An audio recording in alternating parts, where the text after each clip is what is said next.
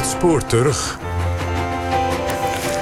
Ja, afgelopen donderdag was het Nationale Secretaressendag. Dat is jaarlijks. En terwijl het begrip secretaresse nauwelijks meer wordt gebruikt...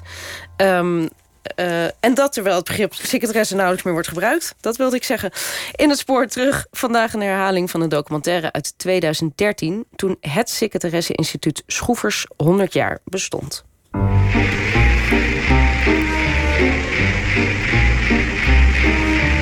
Met elkaar op de muziek, ja, dat vond ik altijd een feestelijk gebeuren. Ik heb eigenlijk mijn hele leven een, eh, een harde aanslag gehouden. Ja. Schroevers hoort in het rijtje thuis van Douwe Egberts. Als je begrijpt wat ik bedoel. Het is niet uit te roeien. Ja, we werden gewoon mooi van dat jaar. Als je uit een dorp kwam, kom een klein dorp. Het klinkt heel onaardig, maar het is natuurlijk een kippenhok. Met het al het gegiegel erbij en uh, ja, kippenhok. Nette meisjes. Niet echt uit uh, asociale families zo. Wel een beetje netjes. Nou, dat valt ook wel mee. Nou, het is toch zo? Het waren heel beschaafde meisjes. Ja. Een degelijke opleiding voor deugdelijke meisjes. 100 jaar schroevers staat bijna gelijk aan 100 jaar secretaresse. De perspresentatie, die hoi, join the club. Maar wie naar het huidige schroevers kijkt, moet constateren dat de klassieke secretaresse niet meer bestaat. Vanmiddag gaat het over evenementenorganisatie. Nou, dat was vroeger überhaupt al, denk ik, een, uh, een onderwerp wat uh, bij schroevers niet voorkwam. Want toen had je geloof ik alleen maar type en omgangsvormen, zoiets was het. Tegen iedereen die ik zeg uh, dat ik schroevers doe, zeg oh, word je een secretaresse. Dus het is echt secretaresseschool. Maar dat is al lang niet meer eigenlijk. Voor mij dan in ieder geval. Helemaal niet meer, toch? Nee. Nee. Nee, ik wil ook echt geen secretaresse worden. Nee. nee. Als iemand zegt, word je secretaresse? Nee, nee, nee, nee. De hele dag achter de computer lopen typen en zo. Dat hoef ik echt niet. Opdracht 3. Het maken, het organiseren van een personeelsfeest. De secretaresse van nu heeft andere taken gekregen en heet PA of office manager. Stenografie en typlessen zijn ingeruild voor... Marketing en communicatie, uh, economie, Nederlands, Spaans, bedrijfsorganisatie. Dat een beetje. Daarnaast hebben uiteraard de technologische veranderingen het vak beïnvloed. Welke social media ga je inzetten om het congres onder de aandacht te brengen? Papier is uit, maar ja, de nieuwe media vereisen. En vergemakkelijken het ook allemaal. En wat misschien nog het meest veranderd is, is het beeld van de secretaresse. Ze is de moderne carrièrevrouw geweest, maar ook de onderdrukte typniep. Maar ondanks die wisselingen is Schroevers altijd overeind gebleven. Het was wel een zeer uh, gerenommeerd instituut. Het stond hoog aangeschreven bij bedrijfsleven. Weet je, iedereen kent het ook. Als je al zegt Schroevers, dan is het van... oh, zo'n opleiding. Oh, ja, dat is wel goed. Als je bij Schroevers zou gaan werken... dan zou je zeker uh, ervan uit kunnen gaan... dat je later een goede baan kreeg. En dat is iets wat je denkt de hele geschiedenis van schroefers uh, blijft zien. Historica en hoogleraar Gender Studies Francisca de Haan deed onderzoek naar de ontwikkeling van vrouwen op de kantoorvloer. Twee leuke meisjes, geloof ik. In haar boek laat ze een reclame van schroefers uit de jaren twintig zien. Nou, die is ook uit de, uit de allereerste periode. Wij zijn voor kantoor opgeleid. En dan zie je twee hele leuke goed geklede jonge vrouwen die, ja, die blij de wereld in kijken.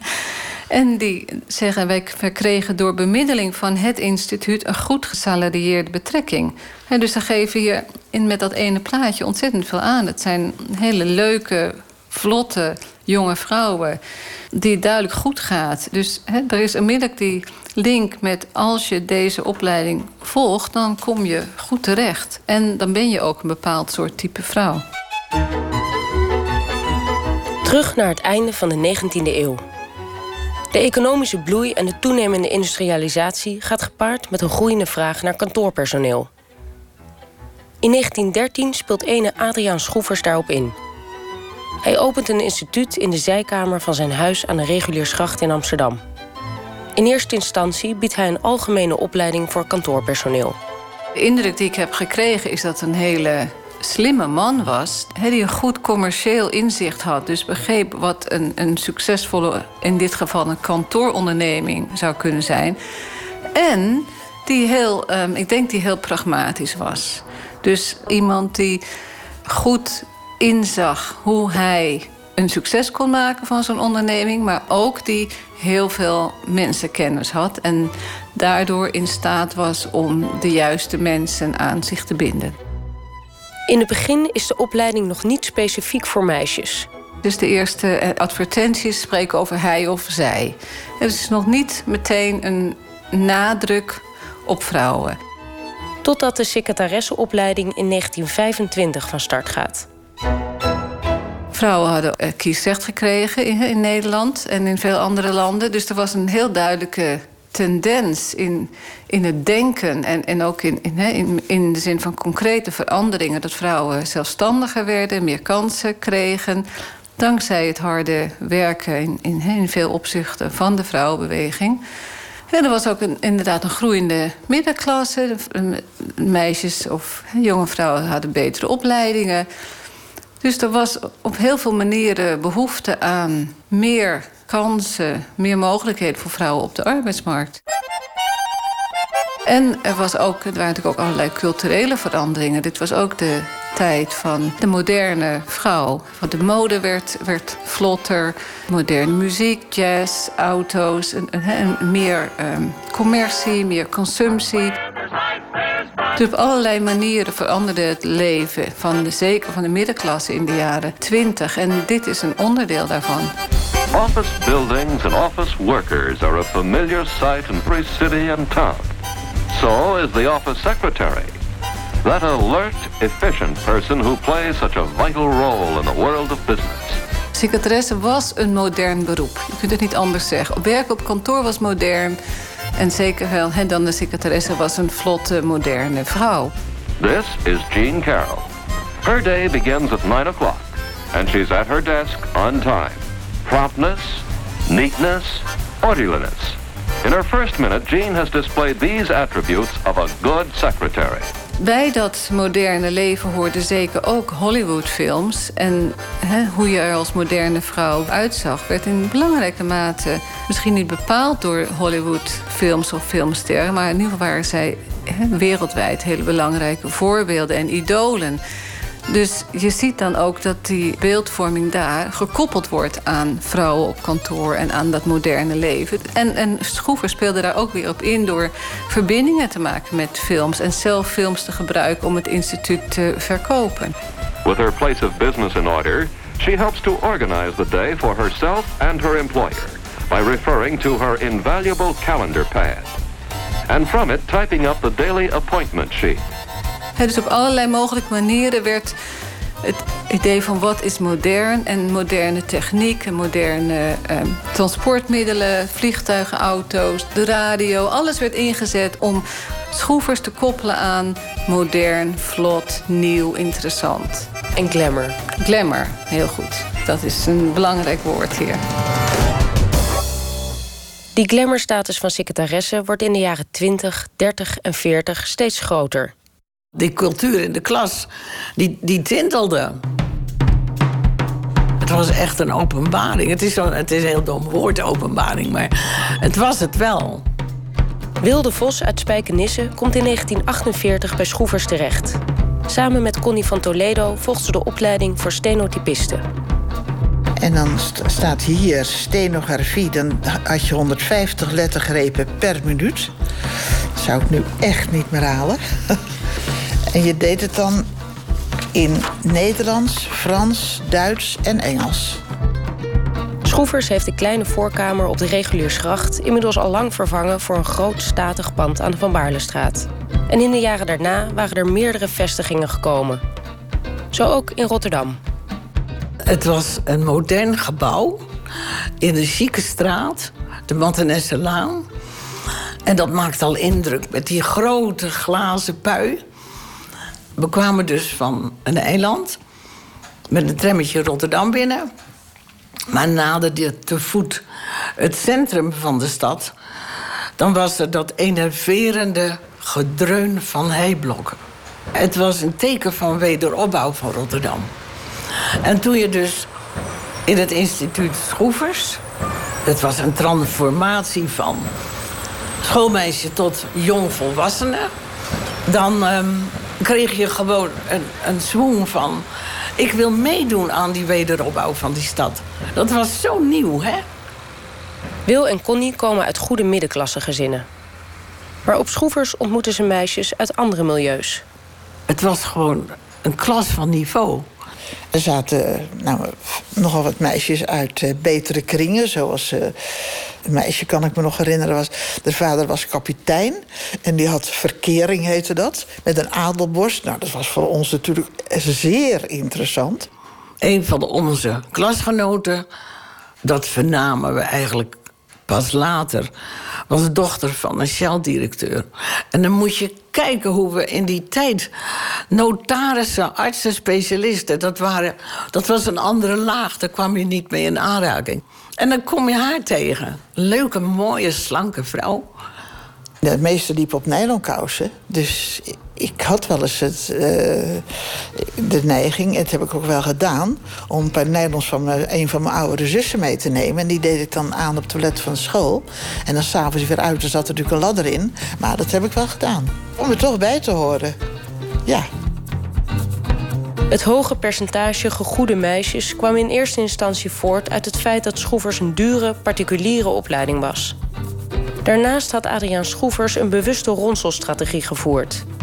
In de jaren twintig had hij mevrouw Lane aangenomen.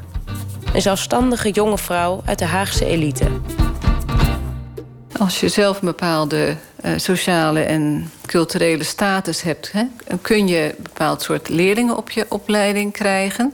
Dus het was een enorm slimme zet. Ik bedoel, misschien een van de beste dingen die meneer Schroepers ooit gedaan heeft... Adrian Schroepers, om mevrouw Lane dus uh, in dienst te nemen. En ja, dan had je dus in, in het begin de situatie... dat zij een opleiding moest uh, geven en, en opzetten... waar ze zelf helemaal geen opleiding voor gehad had. Dus ze liep als het ware, hij zei dat ook... nou, als je maar één les voorloopt op je leerlingen, dan komt het wel goed.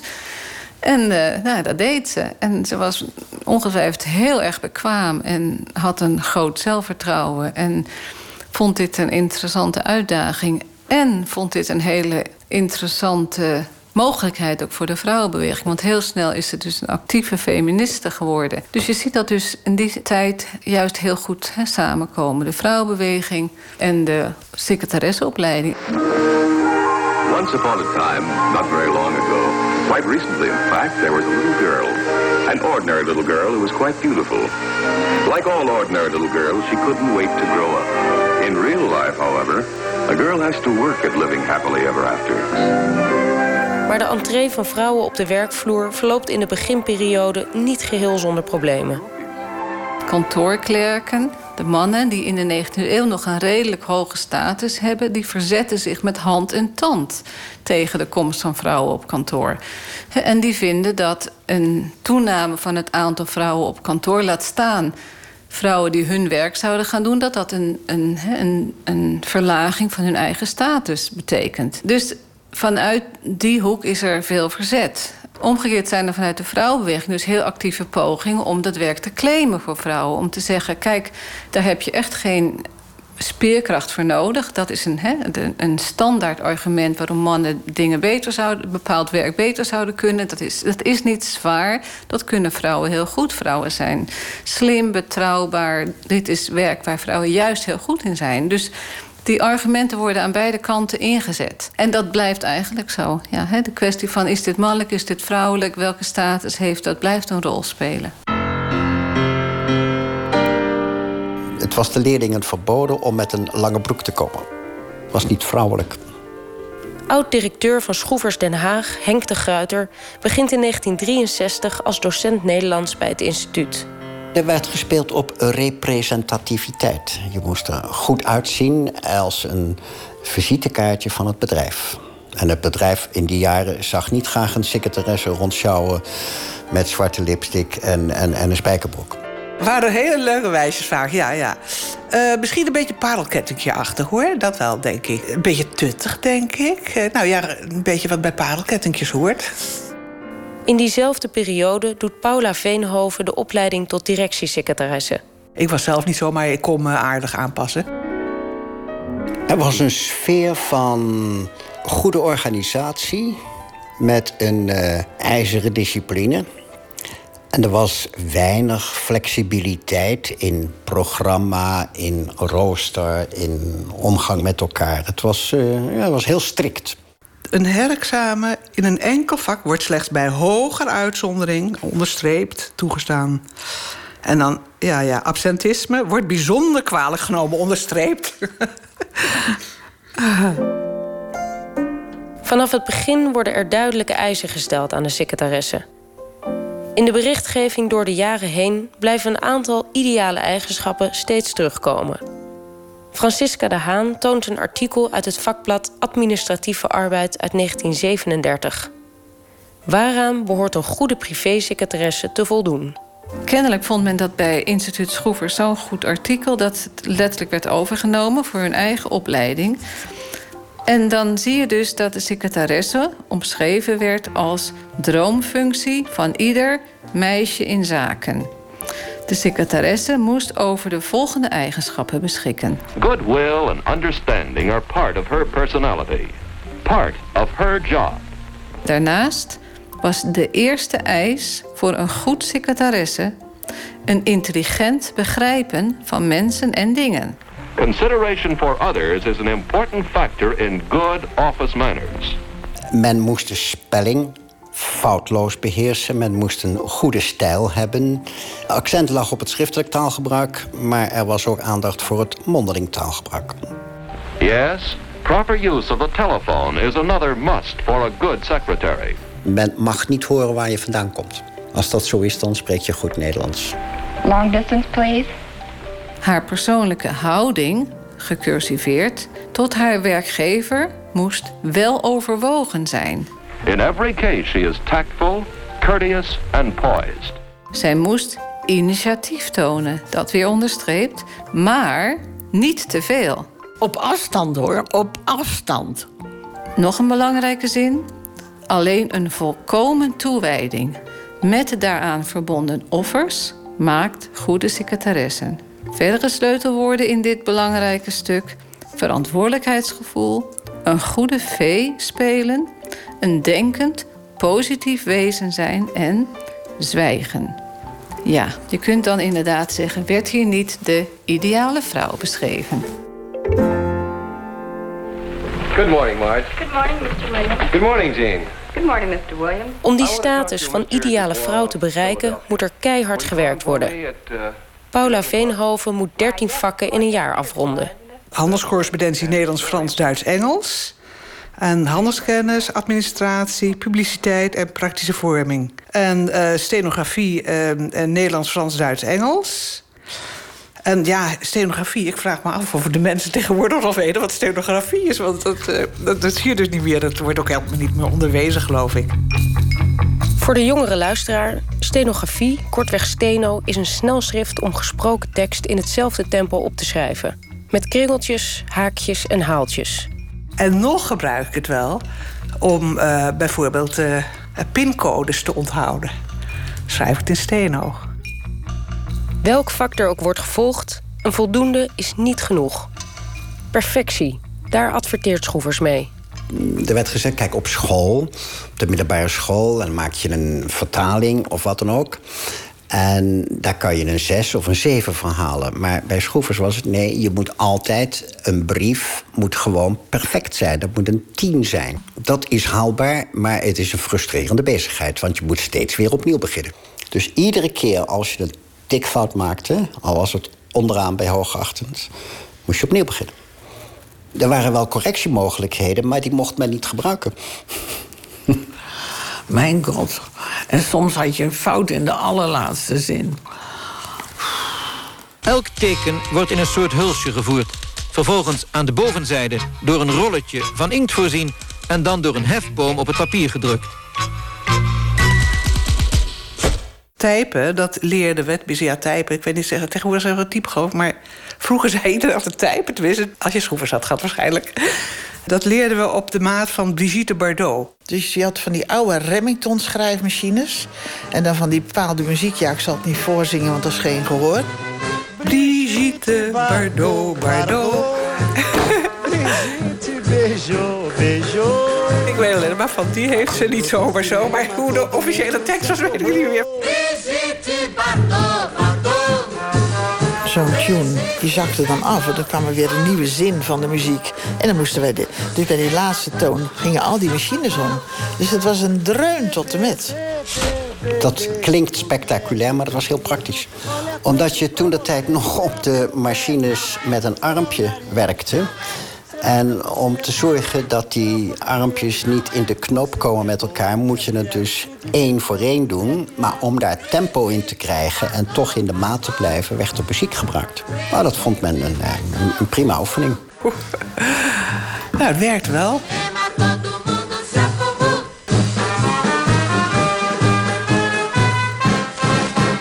U zit toch thuis? Vindt u het huishouden nog fijn? Nou, niet zo leuk, maar ja... Precies, en daar zijn we nou tegen. Nou, maar nog gedaan worden. En, en er moet er gekookt worden. Maar uw man kan toch ook helpen? U kunt het toch samen doen? Waar, waarom zou u Ah, nee, dat is doen? flauwekul. De jaren 70 breken aan. De periode van de tweede feministische golf. Behalve de kamermuziekgroep Het Uitstrijkje... trad in het Vondelpark ook dit tweetal op... onder de naam The Shit Sisters. Waar de secretaresse in de jaren 20 nog staat voor de moderne werkende vrouw, wordt ze in de jaren 70 en 80 het symbool van onderdrukking en ongelijkwaardigheid. Dan krijg je die slogan van opzij op een gegeven moment... secretaresse en feminisme, een onmogelijke combinatie. Daar werd toen eh, erg boos op gereageerd toen ik zei dat ik eh secretaresse toch een eh, functie vond die wel erg dienend was. Al dus Siska Dresselhuis, oud-hoofdredactrice van Opzij. Het was per definitie een dienende functie. Je, moest, als secretaresse maakte je het werk van je baas mogelijk. Op zich zaten daar, denk ik, heel erg veel interessante en, en, en moeilijke kanten aan. Maar dat neemt niet weg dat die standaard hiërarchie man-vrouw, man de baas, vrouw, de echtgenote, de, de dienende vrouw, dat dat hier structureel in zat. Er is niet zoveel mis mee, behalve dat het behalve dienende beroepen ook eh, wat ik dan maar noem eindberoepen zijn. Ehm, je komt er eigenlijk nooit mee verder, je komt er nooit mee aan de top. En dan krijgen we altijd natuurlijk het prachtige voorbeeld van Sylvia Toot die van haar secretaressenschap een beursgenoteerd bedrijf heeft gemaakt. En dat heeft ze verkocht en ze is nu vele malen miljonair. Oké, dat is een uitzondering. Volgens de actievoerende vrouwen is de secretaresse bovendien overgeleverd aan de grillen van de onaantastbare baas. Directiesecretaresse Paula Veenhoven herkent dat beeld wel enigszins. Hij was echt de absolute alleenheerser.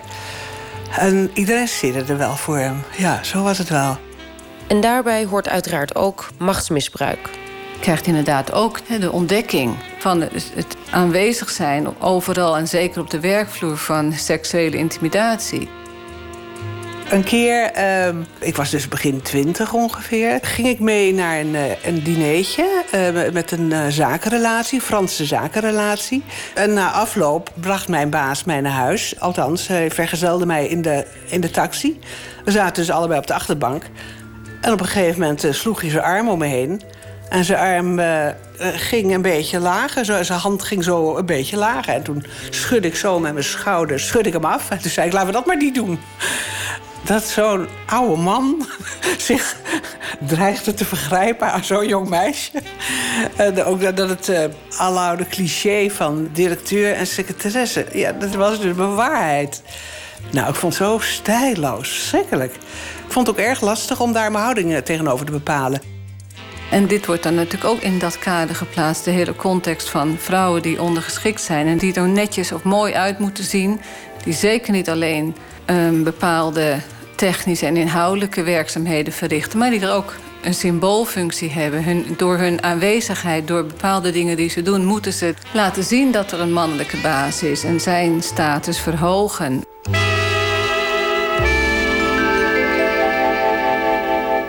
Strijdbare vrouwen vragen zich af waarom voorkoming van zwangerschap juist een taak voor de vrouw is. En of het wel zo vanzelfsprekend is dat er op de kantoren geen mannelijke typisten zijn. Het zijn altijd vrouwen gebleven en de mannelijke secretaresses hebben we eigenlijk nooit gekregen. Af en toe had je er eens één, nou die stond dan ook met veren en met een strik om zijn kop stond hij in het secretaressenblad geïnterviewd. Maar het is nooit een baan geworden waar mannen op vielen en dat vind ik dan een beetje een veeg teken. Het kwam een enkele keer voor dat er een jongen tussen het eh, grote gezelschap meisjes eh, verkeerde. Maar dat was eh, niet altijd een succes. Waarom was dat geen succes? Omdat het ongebruikelijk was. Bovendien had je in de taal een probleem, want een secretaris is wezenlijk wat anders dan een secretaresse. Nou, we moeten toch laten zien dat we hier geweest zijn en dat wij ook... Maar terwijl de vrouwen buiten actie staan te voeren, blijft het binnen bij schroevers rustig. Het was geen thema. Dat was eigenlijk meer de buitenwereld die dat vond. Maar niet de directeur en niet de secretaresse. En de leerling zelf vonden het ook geen thema. Ik had geen behoefte om me daarbij aan te sluiten. Eh, ik was genoeg geëmancipeerd. Zelfstandig, zelfbewust. Dus ik eh, vond het voor mezelf niet nodig. Je moet niet vergeten dat de meesten kwamen toch wel eh, uit de gegoede families. Die hadden daar geen behoefte aan. Voor de meisjes die naar schroevers gaan, blijft vooral de aloude garantie belangrijk. Een goed betaalde baan. In die jaren dat ik nu aan het werk ben, heb ik ooit eens een keer zes maanden aan één geen werk gehad, geloof ik. En voor de rest heb ik altijd gewerkt. Dat geldt ook voor de laatste secretaresse in dit verhaal. Karine Ipes, die nog steeds in functie is. Ik heb in de olieindustrie gezeten, heb ik veel in de financiële wereld gedaan. Ik ben in een advocatenkantoor gewerkt. Werving en selectie heb ik nog gezeten. Ik heb bij een vastgoed gewerkt. Supermarkt, keten. Ben in het buitenland heb ik gezeten. Productschappen heb ik gezeten. Nou ja, van alles en nog wat. Begin jaren 80 rond ze de opleiding voor Europees secretaresse af. Een nieuwe richting binnen Schroevers. De Remington typemachines en de platenspelers zijn dan inmiddels al afgevoerd. Bij mijn eerste baan had ik meteen al een Renk Xerox typemachine met een geheugen van één pagina. Wauw. En uh, dat heb ik, dat denk ik, nou, drie jaar of zoiets mee gewerkt. En toen al heel snel naar een tekstverwerker. Maar die kon ook alleen maar tekstverwerken. En een telex, dat heb ik zeker nog meegewerkt. Kopieerapparaten waarbij je het origineel in een plastic velletje moest doen en dan er doorheen halen. Uh, dus de technologie is hetgene wat misschien nog wel het meeste veranderd is van alles. Die snelle technologische ontwikkelingen hebben directe consequenties op de werkvloer. Vroeger dachten mannen dat ze niet konden typen. Hè? Of dat was iets wat, uh, wat minder waardig was. En tegenwoordig hebben de meeste mannen natuurlijk hun eigen uh, computer, notebook, uh, telefoon enzovoort. En doen niks anders. Ze kunnen het best. Ze kunnen het best. Hè? Wat Gema weer eens laat zien hoe historisch en contextgebonden al die ideeën zijn over wat mannen en vrouwen wel of niet goed zouden kunnen. Ja, dus, dus heel veel dingen die directeuren nu zelf doen, die werden vroeger door hun secretaresse gedaan. Een heleboel dingen kunnen natuurlijk gebeuren zonder secretaresse, maar een heleboel dingen ook niet. En voor die dingen blijft Schroevers jaarlijks nog talloze meisjes en een enkele jongen opleiden. Ze profileren zich inmiddels niet meer puur als secretaresse-instituut, maar als modern management- en organisatiebedrijf. Door een grotere nadruk op het technische en inhoudelijke werk. En het benadrukken van de, nou ja, de veeleisendheid van die functie. En dat het inderdaad geen hè, zogeheten typmiep is of was, maar dat een secretaresse een behoorlijk veeleisende functie is. Het koffie halen is een heel klein onderdeel. Wat veel belangrijker is, is dat je moet weten wat speelt er. Omdat je met name moet anticiperen. En ik denk dat dat een, uh, misschien een typisch vrouwelijke kwaliteit is. Alert, personable, efficient. Our secretary leaves at the end of the day with a sense of accomplishment and of pride in her contribution to the world of business, in which she plays such an important part.